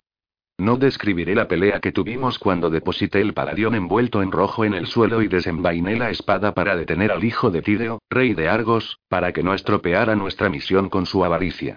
La pelea terminó rápidamente gracias a la astucia. Muy bien, si insistís, os lo diré. No hubo ningún noble combate. No hubo ninguna gloriosa Aristeia. Le sugerí que nos quitáramos las apestosas túnicas antes de pelear, y mientras el gran tontorrón se desnudaba, le lancé un lingote de oro a la cabeza y lo dejé inconsciente. Al final, acabé huyendo del palacio de Príamo con el pesado paladión en una mano y el más pesado y desnudo Diomedes al hombro. No podía llevarlo de aquel modo hasta la muralla, así que estuve a punto de dejarlo allí, junto a la alcantarilla, donde pasaba el río bajo las murallas de Ilión, pero Diomedes recuperó el conocimiento justo entonces y accedió a abandonar la ciudad conmigo. Nos marchamos en silencio. No me habló de nuevo ese día, ni esa semana, ni después de la caída y el saqueo de Ilión, ni nunca jamás. Ni yo he hablado con Diomedes desde ese día. He de añadir que fue poco después de eso, después de que llevara el Paladión al campamento de los argivos donde lo escondimos bien, seguros de que Troya tenía las horas contadas, cuando empezamos a trabajar en el gigantesco caballo de madera. El caballo serviría para tres propósitos. Primero, como escondite, claro, para llevarme a mí y a una escogida banda de mis mejores luchadores al interior de la ciudad. Segundo, como medio de que los propios troyanos desmontaran el gran dintel de piedra que se alzaba sobre las puertas esteas para que la ofrenda pudiera entrar en su ciudad, pues la profecía decía que esas dos condiciones tendrían que darse antes de que Ilión cayera. La pérdida del Paladión y la destrucción del dintel esteo. Y tercero y último, fabricamos el gran caballo como ofrenda a Atenea para reparar la pérdida de su paladión, ya que ella era conocida también como Hipia, la diosa caballo, pues fue ella quien embridó y domó a Pegaso para Belerofontes y quien aprovechaba para cabalgar y ejercitar sus propios caballos siempre que podía. Y esto, amigos míos, es mi breve relato del robo del Paladión y la caída de Ilión, espero haberos complacido, ¿hay alguna pregunta? Ara miró a Arman a los ojos. Aquello era un breve relato, Pensó, y vio que su amante captaba su pensamiento como un beso soplado. Sí, yo tengo una pregunta, dijo Daeman. Odiseo asintió. ¿Por qué la llamas Troya la mitad de las veces e en el resto? preguntó el joven regordete. Odiseo sacudió levemente la cabeza, se levantó, tomó la vaina y la espada corta del Sonia y se internó en el bosque. 24, Ilión, Indiana y Olimpo. Zeus está furioso. He visto a Zeus furioso antes, pero esta vez está muy, muy, muy furioso. Cuando el padre de los dioses irrumpe en las ruinas de la cámara de curación del Olimpo, evalúa los daños, contempla el cuerpo de Afrodita tendido desnudo entre un nido de rebullentes gusanos verdes en el suelo húmedo y luego se vuelve a mirar en mi dirección, estoy seguro de que me ve, de que supera los poderes enmascaradores del casco de Hermes y me ve. Pero aunque me mira directamente varios segundos y parpadea, con esos ojos grises glacialmente fríos, como si tomara alguna decisión, aparta de nuevo la mirada y yo, Thomas Okenberry, antaño de la Universidad de Indiana y, más recientemente, del lecho de Helena de Troya, puedo seguir viviendo. Tengo el brazo derecho y la pierna izquierda muy magullados, pero no hay nada roto, así que, todavía oculto por el casco de Hades de la vista de las docenas de dioses que irrumpen en la sala de curación, escapo del edificio y ceo al único lugar que se me ocurre, aparte del dormitorio de Helena, donde aún puedo descansar y recuperarme. El barracón de los escólicos al pie del Olimpo. Por costumbre, me dirijo a mi propio cubículo, mi propia cama pelada, pero me dejo puesta y activada la capucha del casco de Hades mientras me desplomo en ella y duermo a trompicones. Ha sido un día y una noche y una mañana largos e infernales. El hombre invisible duerme. Me despierto con el sonido de gritos y truenos en el piso de abajo. Para cuando llego al pasillo, el escólico llamado Brix pasa corriendo, casi choca conmigo en realidad, pues para él soy invisible, y le explica sin aliento a otro escólico llamado Campbell. La musa está aquí, matando a todo el mundo. Es cierto. Me escondo en el hueco de una escalera mientras la musa, nuestra musa, la que Afrodita llamó Melete, abate a los pocos escólicos con vida que huyen por los barracones en llamas. La diosa está utilizando descargas de pura energía que brotan de sus manos. Algo exagerado, tópico, pero horriblemente efectivo con la simple carne humana. Blix está condenado, pero no hay nada que yo pueda hacer por él ni por los demás. Ni en el ser. El grueso escólico ha sido mi único amigo de verdad en estos últimos años. Jadeando, corro hasta su habitación en los barracones. El mármol está chamuscado, la madera arde, el cristal de la ventana se ha derretido, pero no hay ningún cadáver calcinado aquí, como los hay en los pasillos y vestíbulos. Ninguno de aquellos cuerpos carbonizados era lo bastante grande para ser el grueso en el ser. De repente llegan gritos de la segunda planta, y luego silencio a excepción del incesante rugir de las llamas. Me asomo a una ventana y veo a la musa pasar volando en su carro, los caballos holográficos al galope. Casi vencido por el pánico, atragantándome audiblemente con el humo, si la musa estuviera todavía aquí en los barracones me oiría, me obligo a visualizar Ilion y el restaurante donde vi por última vez a Newt en el ser. Entonces agarro y retuerzo el medallón TC, y escapo. No está en el restaurante donde lo vi por la mañana temprano. Salto al campo de batalla. No está en su sitio de costumbre, en el parapeto sobre las líneas troyanas. Me quedo el tiempo suficiente para advertir que Héctor y París están liderando con éxito a las tropas troyanas en un ataque contra los argivos que huyen, y entonces ceo hasta un lugar a la sombra, tras las líneas griegas, cerca de su foso y la hilera de picas y donde me he encontrado con Newton el ser en el pasado. Está aquí, disfrazado de Dólope, hijo de Clito, a quien le quedan unos pocos días si lo va a matar Héctor de tener razón Homero. Sin molestarme en morfear para tener otro aspecto que el del delgado Okenberry, me quito la capucha del casco de Hades y corro hacia el otro escólico. Okenberry, ¿qué? Mi en el ser se escandaliza por lo poco profesional de mi conducta y por la reacción de los otros saqueos cercanos. Llamar la atención sobre uno mismo es lo último que quiere un escólico. Excepto, tal vez, ser reducido a cenizas por una musa vengativa. No tengo ni idea de por qué nuestra musa se está cargando a todos los escólicos, pero calculo que de algún modo he causado esta matanza de inocentes. Tenemos que salir de aquí, digo, gritando por encima del estrépito de los refuerzos a la carga, el relincho de los caballos y el fragor de los carros. Desde este polvoriento lugar de observación parece que todo el centro de las líneas griegas ha cedido. ¿De qué estás hablando? Hoy es un día importante. Héctor y París están, a la mierda Héctor y París, digo en inglés. La musa ha ceado y ha cobrado forma sólida sobre las líneas troyanas donde Newton el ser y yo solemos estacionarnos, otra musa conduce su carro volador mientras ella se inclina por el lado y escruta las tropas con su visión ampliada. Morfearnos no nos salvará hoy a los mortales escólicos. Como para demostrarlo, la musa llamada Melete, mi musa, alza las manos y dispara un rayo coherente de energía hacia tierra, golpeando a un soldado de infantería troyano llamado Dio, que tendría que estar vivo para recibir una reprimenda en el canto 24 según Homero, pero que muere hoy en un destello de llamas y un remolino de humo y calor. Otros troyanos retroceden, algunos huyen hacia la ciudad y sin comprender la ira de esta diosa en un día de victoria ordenada por Zeus, pero Héctor y París están a medio kilómetro al sureste, liderando su ataque, y ni siquiera miran atrás. Ese no era Dio, jadea Newton el ser. Era Houston. Lo sé, digo yo, volviendo mi visión ampliada a modo normal. Houston era el más joven y más nuevo de los escólicos. Yo apenas había hablado con él. Probablemente estaba hoy en las líneas troyanas porque yo había desaparecido. El carro de la musa vira bruscamente y vuela hacia nosotros. No creo que la muy zorra nos haya visto todavía, nos encontramos entre cientos de hombres y caballos arremolinados, pero lo hará dentro de unos segundos. ¿Qué hago? Puedo ponerme el casco de Hades y correr de nuevo como un cobarde, dejando a Newt en el ser para que muera como pasó con Blix y todos los demás, a quienes fallé. No hay modo de que la capucha metálica pueda escondernos a ambos de la visión divina de la musa. O podemos correr, correr hacia las naves negras. No avanzaremos ni 20 metros. El carro desciende más y se camufla, de modo que resulta invisible para los griegos y troyanos de abajo. Con nuestra visión nano alterada, Newton el ser y yo todavía lo vemos venir. ¿Qué demonios? Chilla Newton el ser, soltando su vara de grabación mientras lo abrazo, rodeándolo con ambos brazos y una pierna como si fuera un soldado delgaducho que intentara violar a un tiarrón de su tamaño. Con un brazo en torno al cuello del gran escólico, agarro el medallón TC y lo retuerzo. No sé si esto funcionará. No debería. El medallón está obviamente diseñado para transportar solo a la persona que lo lleva.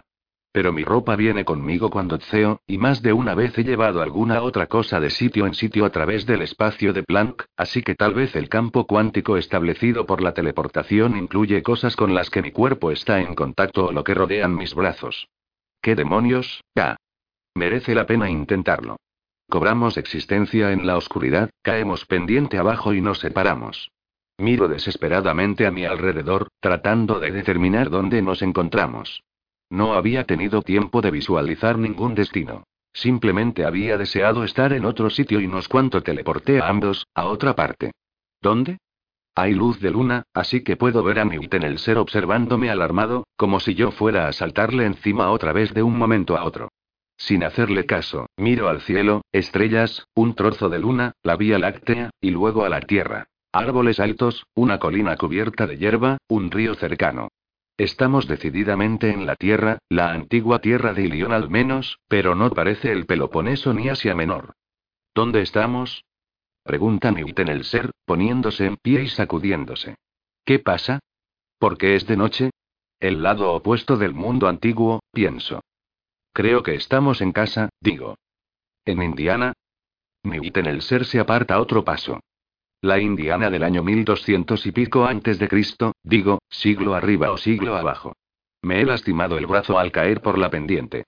¿Cómo hemos llegado aquí? Newton el ser siempre ha sido tranquilo, algo cascarrabias a su modo, pero nunca se había enfadado realmente por nada. Ahora sí que parece cabreado. Nos he ceado a ambos. ¿De qué demonios estás hablando, Okenberry? No estábamos cerca del portal TC. Lo ignoro y me siento sobre una roca pequeña, frotándome el brazo. No hay muchas colinas en Indiana, ni siquiera las había en mi otra vida allí, pero había zonas rocosas y boscosas alrededor de Bloomington, donde vivíamos Susan y yo. Creo que, en mi pánico, visualicé, bueno, mi casa. Deseo con todas mis fuerzas que el medallón TC nos haya trasladado a través del tiempo además del espacio y nos haya soltado en la Indiana de finales del siglo XX, pero algo en la oscuridad completa del cielo nocturno y el olor límpido y puro del aire me dice lo contrario.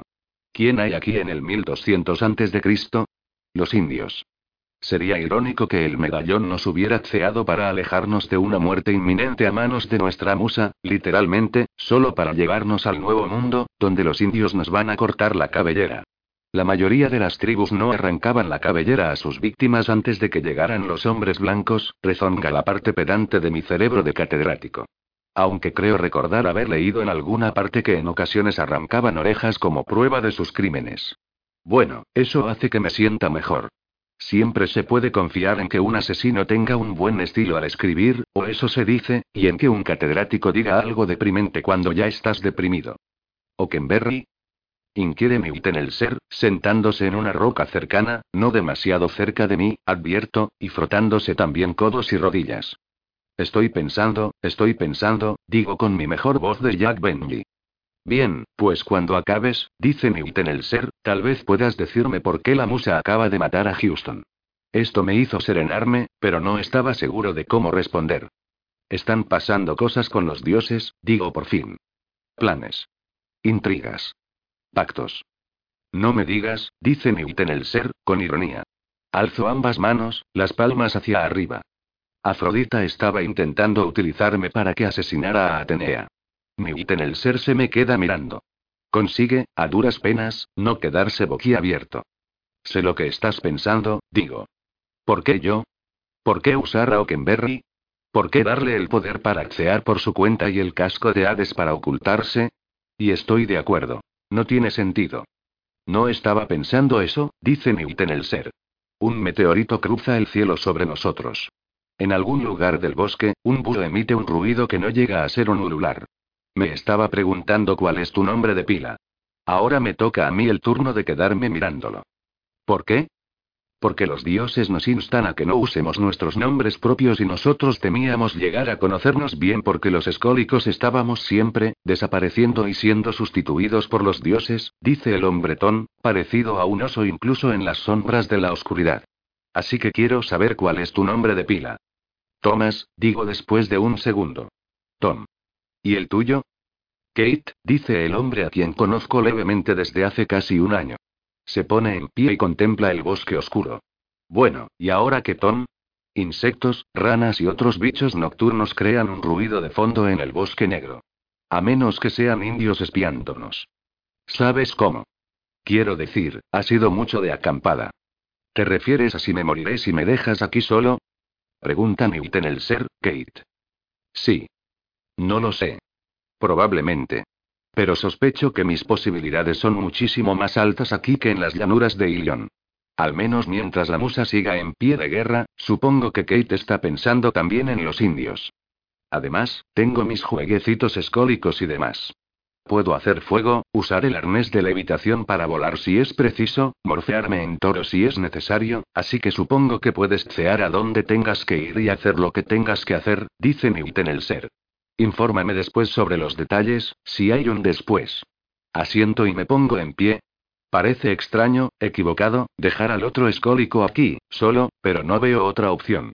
¿Puedes encontrar el camino de regreso? Pregunta. Aquí, quiero decir. Para recogerme. Eso creo. ¿Eso crees? ¿Eso crees? Newton el ser se pasa la mano por el pelo hirsuto. Espero que no fueras jefe de tu departamento, o Kenberry.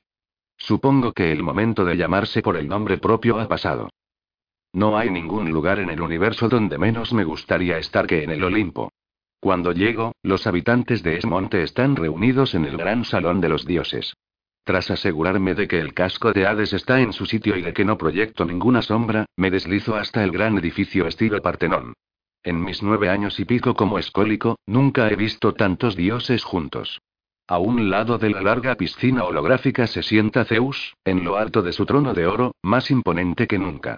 Como he mencionado, los dioses suelen tener dos metros y medio o más de altura, excepto cuando adoptan forma mortal, y Zeus normalmente es 15 o 20 centímetros más alto, un adulto divino para sus hijos cósmicos. Pero hoy Zeus mide 7 metros, cada uno de sus musculosos antebrazos es tan largo como mi torso. Me pregunto cómo se conjuga esto con la conversión de masa y energía de la que intentó hablarme el otro escólico hace años, pero ahora no tiene importancia. Me apoyo contra la pared, lejos de los otros dioses y sin hacer ningún ruido ni movimiento que traicionen mi presencia a los refinados sentidos de todos estos superhéroes, eso sí que importa. Yo creía conocer por su nombre a todos los dioses y diosas, pero aquí hay docenas a los que no reconozco.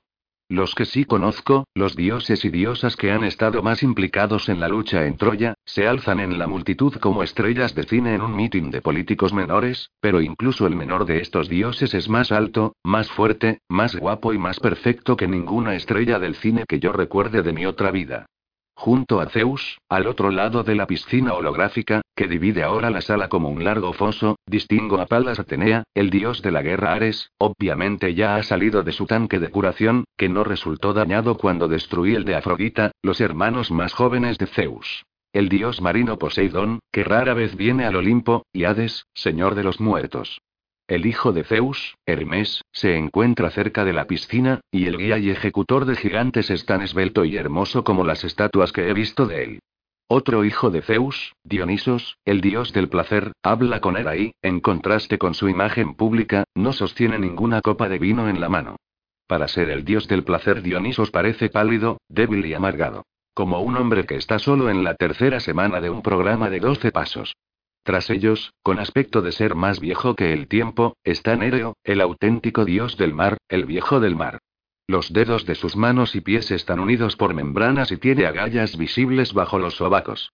Los hados y las furias están aquí a la fuerza, chocando por accidente o capricho entre los dioses y diosas. Son dioses, más o menos, pero a veces tienen poder regulador sobre los otros dioses. No son de aspecto humano como los dioses y diosas normales, y confieso que casi no sé nada de ellos, excepto que no viven en el Olimpo, sino en uno de los tres volcanes situados al sureste, cerca de donde residen las musas. Mi musa, Melete, está aquí, junto a sus hermanas, Menemo y Aoide. Las musas más modernas también. Las verdaderas Calíope, Polimnia, Urania, Erato, Cleis, Euterpe, Melpómene, Terpsícore y Talía. Justo tras las musas se encuentran los dioses de la lista principal.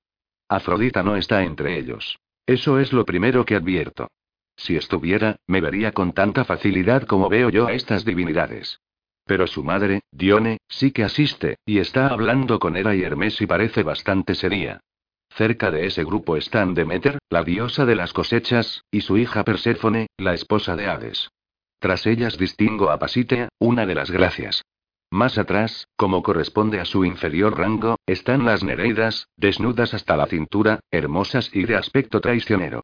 La metadiosa llamada Noche permanece apartada. Su peplo y velo son de un púrpura tan oscuro que parece negro, e incluso los otros dioses y diosas se alejan de ella. No sé nada sobre Noche, excepto que hay rumores de que Zeus la teme. Nunca la había visto en el Olimpo hasta ahora. Me siento como uno de esos aficionados al cine que se plantan entre la multitud en la entrega de los premios de la Academia, intentando separar los dioses alfa de los menores. Eve, por ejemplo, está allí, cerca de los varones, la diosa de la juventud, la hija de Zeus y Hera, es solo una criada de los dioses, y allí, el pelo rojo como el fuego, está Hefesto, el gran artificiero, hablando con su esposa, Caris, que es solo una de las gracias. Establecer un orden entre los dioses y las diosas, advierto ahora, no por primera vez, es complicado. De repente la diosa Iris, la mensajera de Zeus, vuela hacia adelante, sí, vuela, y da una palmada. El padre hablará, dice, la voz tan clara y nítida como un solo de flauta. Inmediatamente las docenas de conversaciones entre murmullos cesan y el gran salón queda en silencio. Zeus se pone en pie, el brillo de su trono de oro y los escalones de oro que conducen hasta él lo baña en luz divina. Oídme todos, dioses y diosas, dice Zeus, con suavidad. Pero su voz es tan potente que noto su vibración en las altas paredes de mármol. Alguna deidad ha intentado hoy herir a Afrodita, irrumpiendo en nuestro salón de curación y, aunque sigue viva, estuvo a punto de morir y necesitará muchos más días de curación. Alguna deidad intentó matar a una inmortal hoy, intentó matar a uno de nosotros, que no tenemos la muerte por destino. Los murmullos y conversaciones escandalizadas dan comienzo como un zumbido y se convierten en un rugido en la enorme sala. Silencio. Truena Zeus, y esta vez su voz es tan fuerte que me derriba y me hace resbalar por el suelo de mármol como si fuera una bala de heno en un tornado. Por fortuna, no choco con ninguno de los dioses ni diosas al resbalar, y el ruido que hago es ahogado por los ecos del grito de Zeus. Oídme ahora, dioses y diosas, continúa, su voz amplificada como si llegara del sistema de megafonía definitivo. Que ninguna hermosa diosa, ni ningún dios tampoco, intente desafiar mi estricto decreto. Os someteréis a mi voluntad, ahora. Esta vez estoy preparado para la fuerza huracanada de su voz y me agarro a una columna hasta que la oleada ha pasado. Escuchadme, dice Zeus, casi susurrando ahora, su poder aún más terrible por el tono suave. Cualquier dios que viole mi dictado ayudando a los troyanos o a los aqueos como he visto hacer este mes, volverá al Olimpo golpeado por mi rayo y masacrado por mi trueno, caerá en eterna desgracia, y será desterrado. Desafiadme, y descubriréis lo que es ser arrojado a las sombras del tártaro a medio universo de distancia en el espacio y el tiempo, a la cima más profunda que se abre bajo nuestras entidades cuánticas. Mientras habla, el largo pozo holográfico hierve y borbotea, se vuelve completamente negro y se convierte en algo distinto a un holograma. El pozo rectangular, que parece una docena de piscinas de tamaño olímpico puestas una junto a la otra, bullendo llenas de aceite negro, suelta de repente un rugido propio y se convierte en un agujero que da a un lugar oscuro y feroz y terriblemente profundo. El hedor del azufre se expande y los dioses y diosas que están cerca del borde retroceden. Contemplad el tártaro, exclama Zeus, las profundidades más bajas de la morada de Hades, un lugar tan por debajo del infierno como está el hogar de Hades por debajo de la tierra misma. ¿Os acordáis, los dioses y diosas más veteranos entre nosotros, de cuando me seguisteis a aquella guerra de diez años contra los titanes, que gobernaban antes que nosotros? ¿Os acordáis de que expulsé a Cronos y Rea, mis propios padres, más allá de estas puertas de hierro y estos umbrales de bronce? ¡Ay! Y a Japeto también, pese a todo su poder. Todos en el salón guardan silencio. Solo se oyen los ahogados rugidos y gritos y chillidos que llegan del pozo del tártaro abierto. No tengo ninguna duda de que es un agujero al infierno, no un holograma, lo que se abre a tres metros escasos de donde me acurruco. Si lancé a mis padres a este pozo de pozos por toda la eternidad, ruge Zeus, ¿dudáis que enviaré vuestras almas aullantes en un segundo? Los dioses y diosas no responden, sino que retroceden varios pasos alejándose del horrible vacío. Zeus sonríe, terrible. Venga, intentadlo, inmortales, para que todos puedan aprender. Un enorme cable dorado cae del techo del salón, dividiendo el pozo del infierno. Los dioses y diosas corren para apartarse de su caída. Golpea el mármol con estrépito. La cuerda, es más gruesa que la maroma de un barco y parece tejida con miles de hilos de auténtico oro de dos centímetros de grosor. Debe pesar muchas toneladas. Zeus baja sus escalones dorados y alza el cable, sujetándolo con facilidad con sus manos gigantescas. Agarrad vuestro extremo, dice, casi alegremente. Los dioses y diosas se miran unos a otros y no se mueven. Agarrad vuestro extremo. Cientos de inmortales y sus inmortales sirvientes corren a obedecer y agarran el largo cable, como niños en un juego de tirar de la cuerda.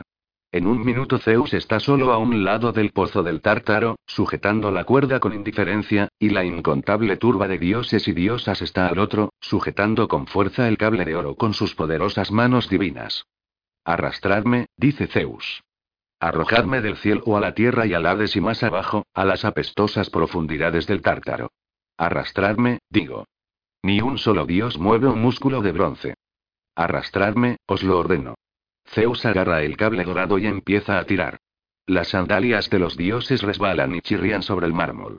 Varios cientos de dioses y diosas arrastrados hacia el pozo, algunos tropiezan, otros caen de rodillas. Tirad, malditos seáis. Aúlla Zeus. Tirados seréis arrastrados al hediondo tártaro hasta que el tiempo mismo se pudra en los huesos del universo. Zeus tira de nuevo y 20 metros de cable dorado se enroscan tras él.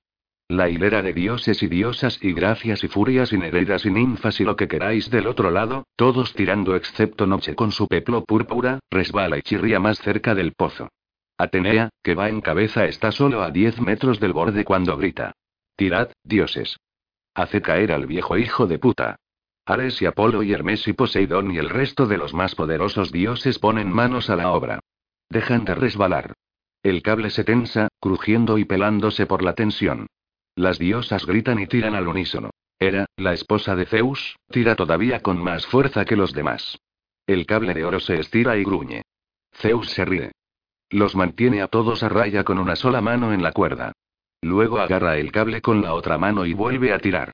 Los dioses gritan como niños en una montaña rusa. Atenea y los que están cerca de ella siguen deslizándose por el mármol como si fuera hielo, cada vez más y más cerca del rugiente pozo del tártaro, mientras docenas de inmortales menores se rinden y se sueltan.